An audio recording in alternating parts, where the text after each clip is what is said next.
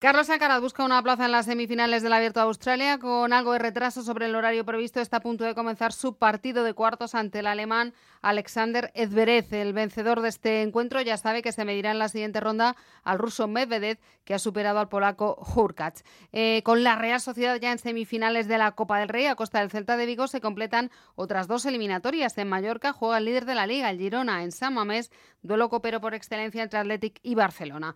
Mañana se cierra esta ronda con el Atlético de Madrid-Sevilla. El conjunto rojiblanco ha anunciado, por cierto, el fichaje del portero rumano Moldovan hasta 2027 que viene a sustituir a Garbage, cuya salida a Inglaterra se debe hacer oficial en breve. Ya lo es la marcha de Javi Galán a la Real Sociedad. Y en Cádiz, Pellegrino va a convertirse en el nuevo entrenador del conjunto andaluz tras la destitución de Sergio.